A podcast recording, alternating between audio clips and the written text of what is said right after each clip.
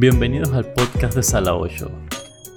En este episodio vamos a hablar de una película de miedo. Varias películas de miedo, de hecho. Aunque no estemos en octubre y todavía no entremos en la temporada de películas de terror, decidimos hablar del conjuro. Digo decidimos porque Joana está de nuevo aquí. Hola, ¿cómo estás Ángel? Yo siempre estoy bien, y más cuando miro películas de terror. Y, sobre todo estas que están decentes. Bueno, lo que vimos esta semana fue El Conjuro 1 y 2. Vimos las dos de un solo tiro porque porque así somos, pues. Para poder hablar de lo que es El Conjuro, tenemos que entender que esto es todo un universo de películas. Que al parecer van, van a ser 10 películas. Y todo esto vino de la mente de un director, de un joven cineasta hace varios años atrás, llamado James Wan James Wan es, él llegó a la fama, por decirlo así, con un cortometraje con el que pitchó So, la película So, el juego del miedo. Y fue un éxito, obviamente todos conocemos So.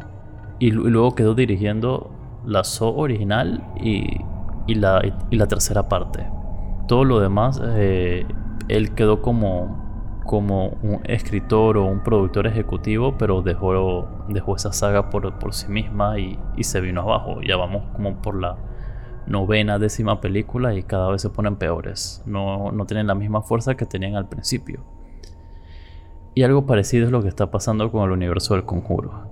Yo no sé por qué siempre pasa eso con las películas. Bueno, no siempre, pues, pero como que las primeras son buenísimas y luego quieren seguir y se vuelven películas malas.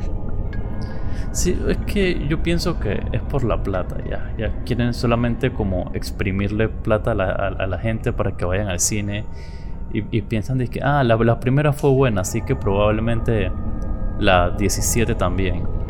Y no lo es y nos seguimos decepcionando cada jueves de estreno. Sí. Porque eso sucedió con, con este universo. Eh, el Conjuro 1 y 2 que la vimos son decentes, son bastante decentes, son buenas, eh, dan el Conjuro 1 a mí me gustó mucho, da miedo. El Conjuro 2 está decente, pero... Ah, yo creo que nada más llega hasta ahí. Pero están las otras películas de Annabelle y La Monja. Cerramos con La Monja, que es la peor de todas. sí, y creo que también la, la tercera de Anabel, que es horrible también. Es que creo que todas las, últimas tres que salieron son espantosas. Que fue La Monja, la tercera de Anabel, Anabel Comes Home, y La Llorona. Que no tienen sentido. Ah, esa ni siquiera la vi. No pierdas tu tiempo con eso porque realmente no es buena. No, no, es totalmente inverosímil todo lo que sucede, incluso para, para hacer espíritus y demonios extraños. No, no tiene sentido alguno. Por eso creo que fue una buena decisión centrarnos como en ver el conjuro solamente. Porque son las únicas. Sí, y realmente eh, yo me puse a ver el conjuro porque eran como las 3 de la mañana y estaba en Netflix dando vueltas. Y fue como, Mm, veamos el conjuro. Y después te dije, y ahora fue como, sería buena idea hacer un, eh, un episodio de esto. sí. Pero actualmente yo estoy como que todas las noches viendo una película de, de miedo. ¿Te estás preparando para octubre? ¿Será? No sé, inconscientemente, buscando el cosplay perfecto. Eh, el disfraz. Creo que el, cosplay, es. ¡Wow! El cosplay. el disfraz. Super otaku. sí. Eh, bueno, regresando a El Conjuro.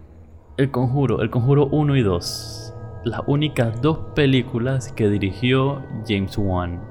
Y luego de eso hizo lo mismo que hizo con Saw.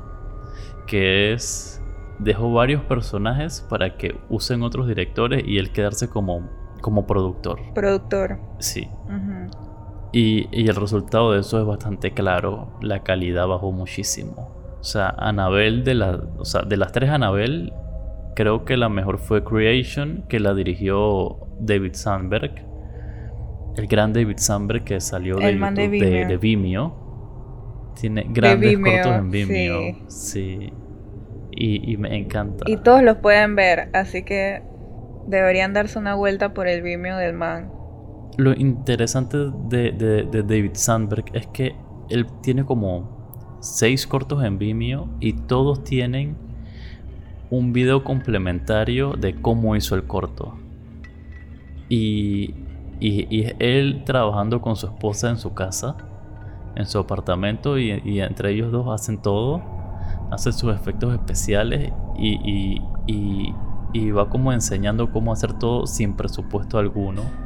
Él inventando hacer lámparas con, con focos y que se encuentra en, en, por IKEA y cosas así súper básico, muy divertido, tiene buen sentido del humor. Que ahora quedé hablando de, de, David Sandberg porque él es genial. Él fue el director de Lights Out. Pero es relevante. Y de Shazam. Shazam, que es una película muy divertida y buena, también basada en superhéroes. Pero, pero sí llega a romper el molde y, entra en comedia y él lo sabe y sus personajes lo saben. Y es lo que, lo que llama la atención de Shazam. Y bueno, aparte de eso, dirigió Annabelle Creation y también es buena. Es entretenida y es como la que más vale la pena ver de las tres. No, que creo que el David este, sabe trabajar como que muy bien el suspenso. El, ese miedo de como no enseñar el monstruo de una vez o el, el demonio, lo que sea, eh, sino que como preparar la mente para ese momento. Sí, claro que sí. Definitivamente creo que lo hace bien. Él sabe manejar bien los momentos y, y, cómo llevarte a un clímax y esperarlo. Y el timing. Y lo que dijiste de los monstruos es interesante porque este universo realmente no tiene monstruos, monstruos. No monstruos clásicos. No hay ningún ningún Drácula, ni, ni ningún zombie realmente, ni demonios así de que los clásicos de Hollywood. Parecen más simplemente gente muerta.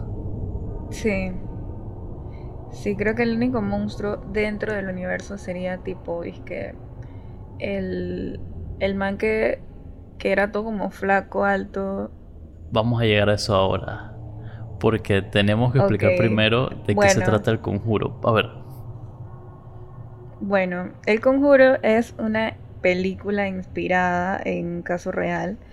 Está en el tiempo de los 70 y eh, la historia es de una familia, eh, esposo, esposa y como cinco hijas, no recuerdo, un montón de niñas y la familia se muda a una casa vieja a las afueras de no sé dónde, es como una granja. Eh, y ya desde el primer día la perrita no quiere entrar a la casa. Encontraron un sótano secreto que en realidad eh, no era tan secreto, sino que estaba cubierto con madera. Y eso me deja pensando como, man, si tú vas a comprar una casa, tú deberías revisar todas las áreas de la casa. Y es súper raro que en las películas de miedo, por lo menos en estas, siempre hay como un pasadizo secreto entre las paredes. De verdad, sí. Esa casa está llena de, de, pasillos entre las habitaciones y poco de huecos extraños. Y yo me quedo como que nadie se dio cuenta de que los espacios no coinciden. Sí, exacto. Es como, la, ok, la casa es tan grande que no nos dimos cuenta. Esa es la excusa, pues. Eh, pero bueno, lo que me gusta de esta película, la primera del, la primera del conjuro, es que las cosas pasan rápida. O sea, desde los primeros minutos todo lo paranormal, los espíritus chocarreños están activados. Eh, por lo menos eh, se ve desde, desde la escena de la perra que no quiere entrar a la casa. No tienes que esperar hasta la mitad de la película para que llegue la acción o que sucedan estas cosas. Em, ya esto como que al día siguiente la perrita amanece, amanece muerta, la, la mamá le salen unos moretones en la piel y hay una escena como eh, hay una escena de, las niñas que están jugando las escondidas eh, aplaudiendo. Oh. sí, y eso es de que full suspenso. Ah, me parece eh, genial. Yo lo estaba viendo y yo dije, aquí va, va a pasar algo. Va a pasar. Sí, y realmente creo que la primera vez que lo juegan no pasa nada. Es full suspenso. Y en la noche es que empiezan a salir los aplausos de, del demonio. Entonces el demonio usa ese ruido para jugar también, pues. Eh, pero la cosa se pone súper dark cuando a una de las hijas le empiezan a jalar los pies en la cama. y creo que esta fue una de las razones por las que decidí volver a ver el conjuro porque la actriz, em, la actriz de... la eh, niña.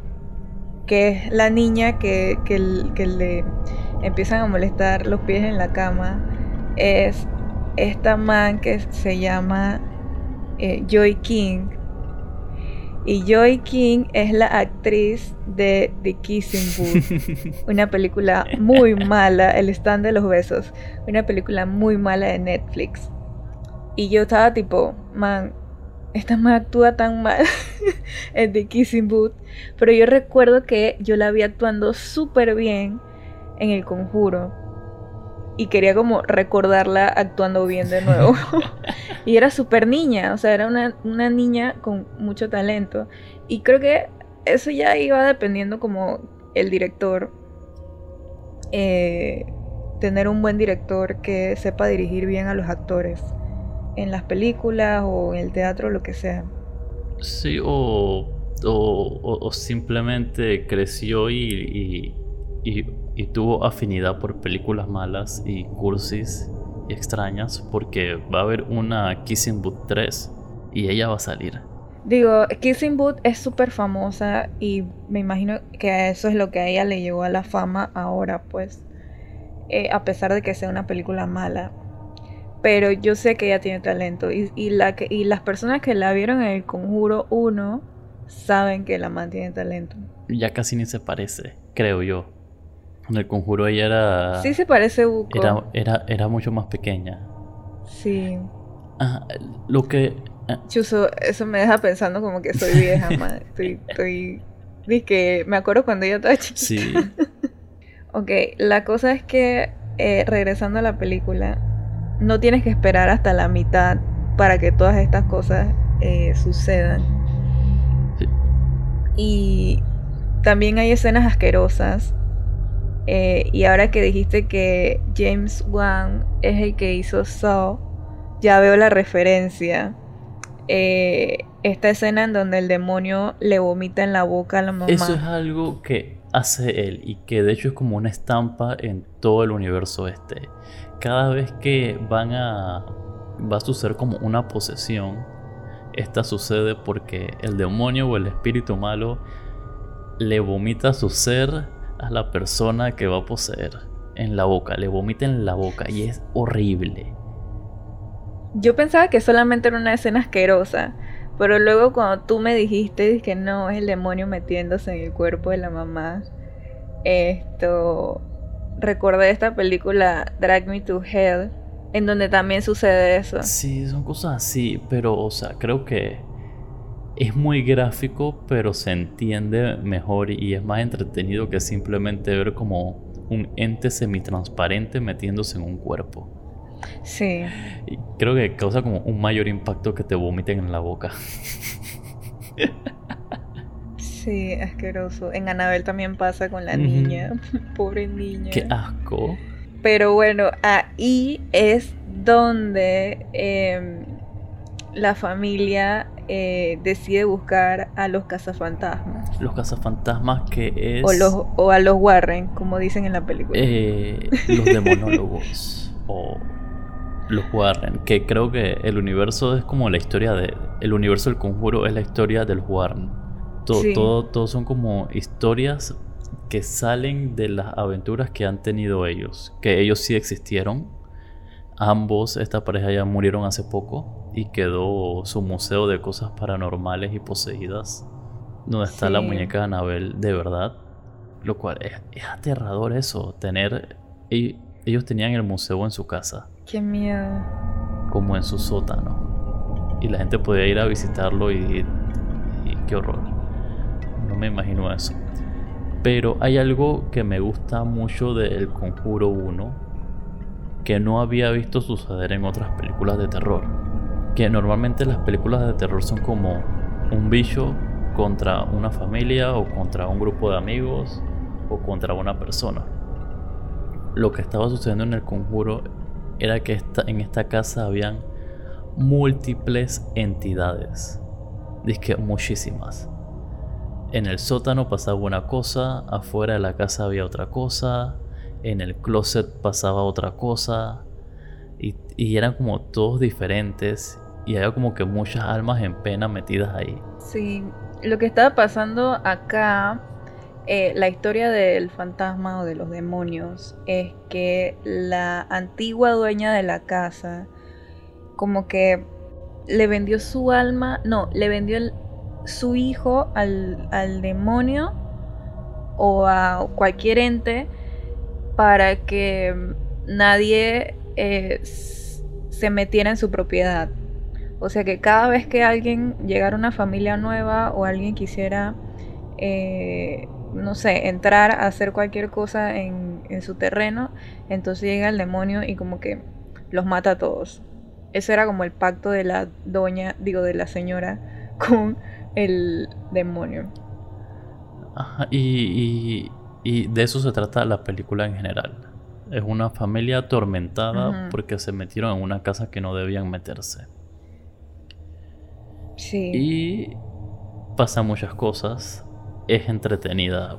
Yo no recuerdo por lo menos que hubiera partes aburridas. Los efectos especiales son buenos. Yo creo que lo más, por lo menos lo más aburridito que realmente es interesante es cuando los Warrens llegan a la casa y empiezan a instalar todo su equipo. A mí eso me parece genial. a mí me gusta ver eso como viene la investigación. sí, lo que hace fantasma. Pero digo, pensando como que cuál puede ser la parte más como donde por lo menos donde puedes respirar, dices, uff, aquí no va a pasar nada. Eso es cuando llega el sheriff. Sí, el sheriff que solo sirve para Es la comedia, es que tienes que tener un poco de comedia siempre para relajar el ambiente. Siempre, o no sé, realmente me pareció innecesario ese personaje. O sea, tú lo quitas de la película y nada más como que le quitas los chistes. Sí, pero es para relajar un poco. No todo puede ser mm. violencia y, voladera y, gente eh, tropezándose con, con las paredes y cuadros cayéndose. Cuando los Warrens llegan a la casa de la familia de este, eh, Lorraine, que es la Lorraine Warren, después con sus superpoderes psíquicos, les cuenta a la familia esto de, de que la historia de la mamá que vivía ahí antes y que el demonio se le metió a la mamá actual y que hay que hacer un exorcismo. Pero al parecer la Iglesia Católica no puede dar el permiso para exorcizar a personas que no sean ni, bien, ni miembros ni bautizados de, ni miembros de la Iglesia Católica ni bautizados. O sea que ya valieron con la gente, gente que no sean miembros o que no estén bautizados. Ajá. Sí, y creo que eso eso es real, porque en otras películas también sucede lo mismo que tienes que pedirle permiso a, la, al, Vaticano para que ellos hagan una investigación y te aprueben hacer un exorcismo, porque al parecer eso es algo serio. Y, y hay como gente especializada en eso, que creo que eh, Ed Warren eh, era algo, eh, estudiaba algo al respecto a eso, él era demonólogo me parece. Y estudiaba como esas artes extrañas de los exorcismos y eso. Pero igual necesitaban el permiso para que un, cura de verdad hiciera el exorcismo. Ellos no podían hacerlo ellos mismos. Y, y en ese sentido, ambas películas se tratan de lo mismo. Porque el Conjuro 2 también era una posesión. Pero para entrar en el Conjuro 2, yo puedo decir que es eh, más interesante, pero menos entretenida. Y a la vez, todo, por muchos años la confundí con The Babadook, porque la casa es igualita. Sí, básicamente, básicamente, es que es casi siempre lo mismo, ¿no? Es como que una familia que entra a una casa vieja, em, de repente hay un demonio en esa casa y los perturba y al final hay que hacer un exorcismo. Pero en el Conjuro 2 sucede que es más, creo que llega a ser más sobre, sobre los Warren y sobre la relación que tienen ellos y su hija. Porque ya desde el Conjuro 1 ellos están hablando de que en el pasado de ellos, Lorraine en medio de un exorcismo, ella como que tuvo una visión de algo y la cambió por completo y ya no, es la misma que antes. Y entonces como que en el Conjuro 2 ya como que eh, están pensando más en su relación y hablan sobre ellos, que cómo se quieren y sobre su familia y, y que cargan este demonio detrás de ellos. Que aquí es donde descubrimos por primera vez a la monja. Bueno, a la monja también la muestran en Anabel 2. Y, en el Conjuro 1 creo que comenzaron con Anabel, mostrando como una secuencia de la muñeca y eso. Y, cómo ellos consiguieron a Anabel. Y en la 2 presentan a la monja.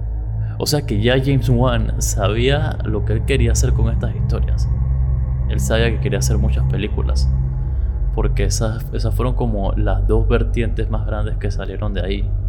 Anabel y La Monja, que ya va a tener otra película, quién sabe cuándo. Quedó en desarrollo y, me imagino que va a salir como en el 2021 o 2022. Me gusta más cómo se termina de desarrollar la historia del Conjuro 2, aunque sea menos entretenida. Porque tienen al muerto este mm. del sofá. Sí, el, viejito, em, él fue un buen personaje, pero yo creo que como se termina el Conjuro 1 es mucho mejor. O sea, el exorcismo del Conjuro 1 da buco miedo. Porque es como una pelea en el sótano con la mamá endemoniada y, los Warren y el sheriff y la hija que anda por ahí gritando. O sea, hay pura gritadera y, el, y la mamá flotando por el aire. Y en cambio al final del Conjuro 2 es decir el nombre del demonio. Sí, sí. Pero es que creo que es porque el Conjuro 2 es más... Ya están desarrollando más la historia y no es como el Conjuro 1 que, que se siente más como que hagamos una película de terror Acá ya, ya, ya hay como que vamos a ampliar el universo. Vamos a ver hasta dónde podemos llevar esto. Y, de hecho eso de que tienen que decir el nombre del demonio, eso, eso sí es verdad. En todas las películas de terror y creo que en los, en los exorcismos en la vida real, para poder exorcizar algo tú tienes que saber su nombre porque saber el nombre te da poder sobre la entidad. Y creo que eso fue un buen juego que hicieron en el Conjuro 2 porque te van poniendo el nombre del demonio en todos lados, en la casa de los Warren, pero tú no sabes qué es. Pero está escrito en todos lados. En el librero, en la cocina aparece dos veces, en una pulsera. Y al final se dan cuenta de que, ah, siempre estuvo aquí y no lo sabíamos. Sí. Pero. Sí, en realidad sí, el conjuro es como, es como más un trip. Esto. No sé si decirlo narrativo. Es más dramático.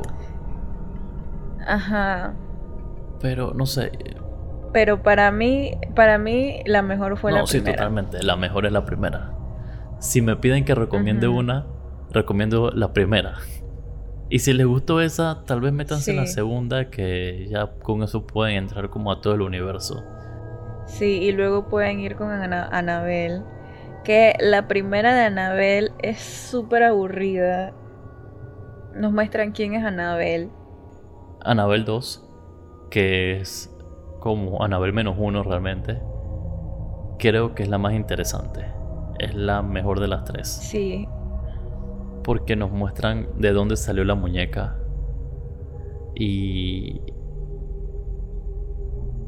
nos muestran quién es Anabel y qué sucedió justamente después y cómo la muñeca se salió de todo.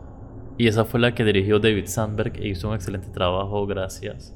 Gracias David Sandberg. Eh, y luego está Anabel 3, Anabel Comes Home. Para mí la peor. Que es horrible, exacto. Ah.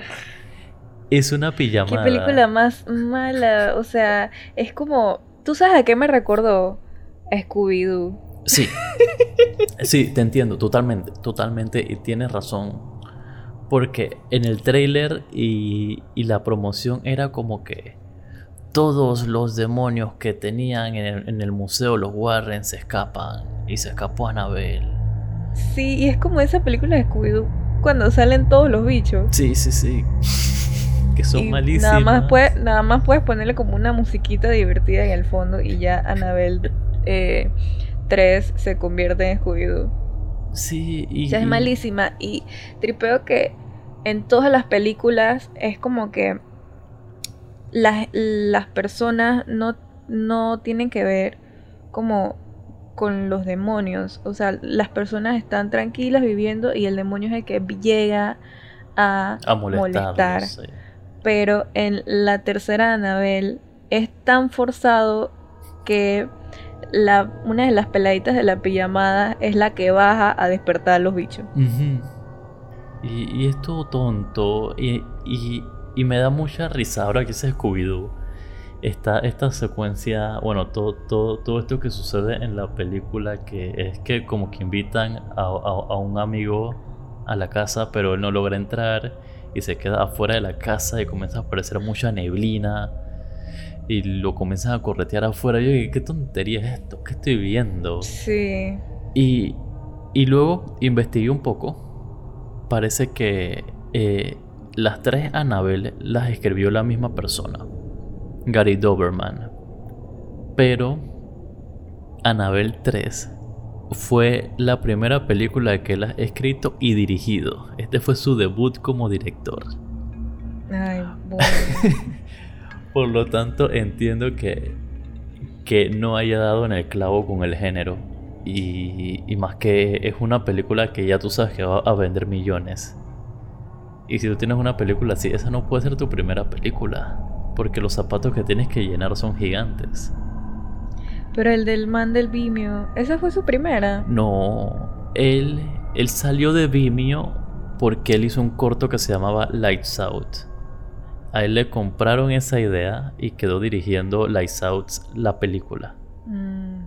Hizo una película entera en base a un corto que él hizo con la esposa. Y, y él mismo se ríe de la película esa porque él sabe que es bastante absurda. Pero está cool. Él hizo esa, hizo Annabelle Creation y ha hecho Shazam. Me parece que son las únicas tres. Y al parecer está trabajando en otra Shazam. Que de verdad eh, es bastante divertida. Son películas divertidas, son películas de superhéroes que te divierten. Pero eso fue Annabelle. y espero que más nunca la revivan. Sí, ya, o sea, ya. Ya, yo ya. Ok, entonces, ¿tú cómo ves el futuro de este universo cinematográfico? Chuso. La última que yo vi, la vi en el cine. Yo pagué pagué un jueves de estreno y yo no sabía. Yo dije, voy a ver qué estrena. Y yo pago por ir a ver la O sea que las demás no las pagas. no, pero esta la pagué en estreno. Ok. Porque son esos días que yo simplemente voy al cine. Son jueves de estreno y yo me iba al cine y ya. Y ese jueves estrenaba La Llorona. Y me arrepiento totalmente de verla. No tiene sentido Comienza bien, te presentan que esta es una leyenda mexicana que tiene sentido, aunque yo pienso que es más una, una leyenda latinoamericana. Porque, Latinoamericana. Porque sí. como que cada país tiene su versión. Nosotros tenemos creo que la Tuli Vieja, que es eso mismo. Yes, la mismísima Tuli. Respecto a la Tuli panameña. y entonces eh, es la misma historia siempre. Es, es- es una mujer que tuvo, creo que, un romance con un conquistador o algo así y queda matando a sus hijos en un río. Y, y- y- y queda llorándolos. Pero entonces, ¿qué sucede? O matándolos o perdiéndolos o sí, depende siempre. Y sucede que esta historia sucede en Estados Unidos. O sea, aunque Mm. sea un estado ahí pegado a la frontera, aquí es donde yo me comienzo a preguntar. Todos estos demonios y espíritus de las leyendas pueden transportarse. Porque, o sea, ¿qué hace la llorona ahí arriba si ella es de, de, de, de, de- de acá abajo? ¿Cómo llegó? Oye, la man sacó su visa. Sacó su visa y se saltó el muro. Sí. O sea, ahí yo me quedé que esto es. ¿Qué es lo que une a la llorona con el conjuro? No entiendo. Eso es lo que no entiendo. Nada. Yo creo que nada. Simplemente decidieron hacer un, un bicho más. Pero, ahora que es eso, va a salir The Crooked Man. Que es la película del tipo flaco que salía en El Conjuro 2. Que habían dicho que, que esa era solamente una imagen con la que la monja decidía manifestarse. Bueno, ahora, ahora no va a ser ni una imagen nada y va a ser su propio monstruo. Lo cual a mí no me hace sentido tampoco por esto mismo. Pero va a tener su película. Y adivina, la voy a ver. Claro, hay que verla. Ella la peste, ¿qué fue eso? Man, ¿qué fue eso? ¿Se fue un mango? Espero que sea un mango. ok, acaba de caer un mango en el techo. Hizo un ruido focó. Este es el Y efecto. Es el efecto de ver películas de terror. Cada ruido que escuchas no, te o parece ya, raro. ya, tengo, ya tengo que dejar de ver películas de terror a las 3 de la mañana. ¿Puedo contar en el podcast lo que me pasó ayer? Sí, sí. Bueno, ayer yo estaba viendo Poltergeist y la escena donde la niña está con las manos en la tele y se voltea y dice, They are here. Justo el timing perfecto. Se abre la puerta de la terraza. Yo estaba en, la- el comedor de la casa y se abrieron las puertas. Creo que fue la brisa, yo no sé. Y mi corazón casi se me... Yo agarré mi perro, mi laptop y me fui con mi cuarto. Qué miedo. Ah, no, es que eso es parte del trip de ver cine de terror. Son, Sí. por lo menos Poltergeist, yo la recuerdo buena. Ambas versiones me parecieron buenas, la verdad. Porque hay una versión del 82 y hay una versión del 2015. La que yo vi fue la del 2015. Y te dio miedo. Sí, pero el final fue como tonto. Y al final era disque risa, no miedo. Sí, que esas son como las, las críticas que yo estoy viendo. Al parecer, la del 2015 es como la mala. Y la del 82 es de que el clásico.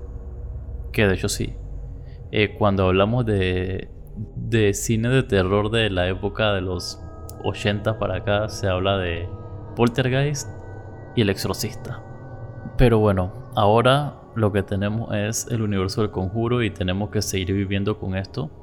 Sí, Yo no sé, eh, vamos a ver las que siguen en el cine, supongo, sí, y veremos qué pasa. veremos qué pasa. ¿Tú cómo te sientes al respecto? ¿Tú, tú quieres ver las que siguen? ¿Te emociona de alguna manera el futuro del universo del conjuro? ¿Cómo me siento? Mm, quisiera ver, quisiera ver la... Hay, va a haber una tercera del conjuro. Sí, va a haber el conjuro 3. eh, Bueno, quisiera ver esa. Creo que La Llorona no la voy a ver. Y espero que no. Si Espero sale otra no. Anabel, no sé. Creo que ya, o sea, veré la última del conjuro y ya. Creo que alguien tiene que salir otra persona a hacer películas de, de miedo. No la dirigió James Wan, Mm. ahora mismo está en, en postproducción. Así que no sé cómo me siento al respecto. Porque a mí me gusta cómo dirige James Wan. Pero él está haciendo mucho esto de que comienza una saga y luego como que se tira a productor y, y- y a ver qué sucede. Lo cual no me parece justo con los espectadores y con los fans. Porque, o sea, Saw comenzó bien y se vino abajo. Y ahora con el universo del conjuro sucedió lo mismo. Hemos tenido como tres películas malas seguidas de 10. Y que se ponen peores cada vez. Ya la tercera no la va a dirigir él. Y al parecer él no va a seguir dirigiendo este universo. Lo cual es una lástima. Seguirá como productor, pero ¿qué se va a hacer? Ya hizo Aquaman también. Y... Sí, nosotros, yo recomiendo que vean. Uy, Aquaman. Ay, no. Aquaman no estaba buena. No, Aquaman no estaba buena. Pero lo que sí puedo decir es que la mejor secuencia que tuvo Aquaman fue la secuencia más de terror. Claro, porque eso es a lo que se dedica este tipo.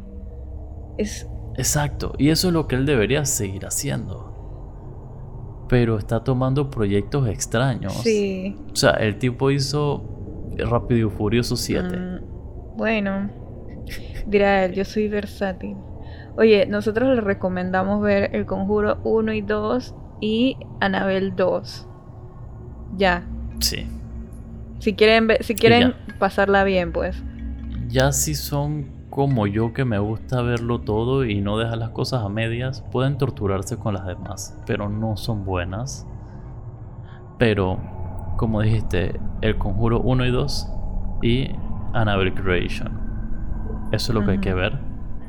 Aprovechen, viene octubre, consigan las películas, cómprenlas legalmente o no. y, y bueno, vamos a ver qué hacemos para octubre. Sería genial ver algo, algo Nos terrorífico ponemos para Sala super 8. clásicos en octubre. Puede ser super clásicos.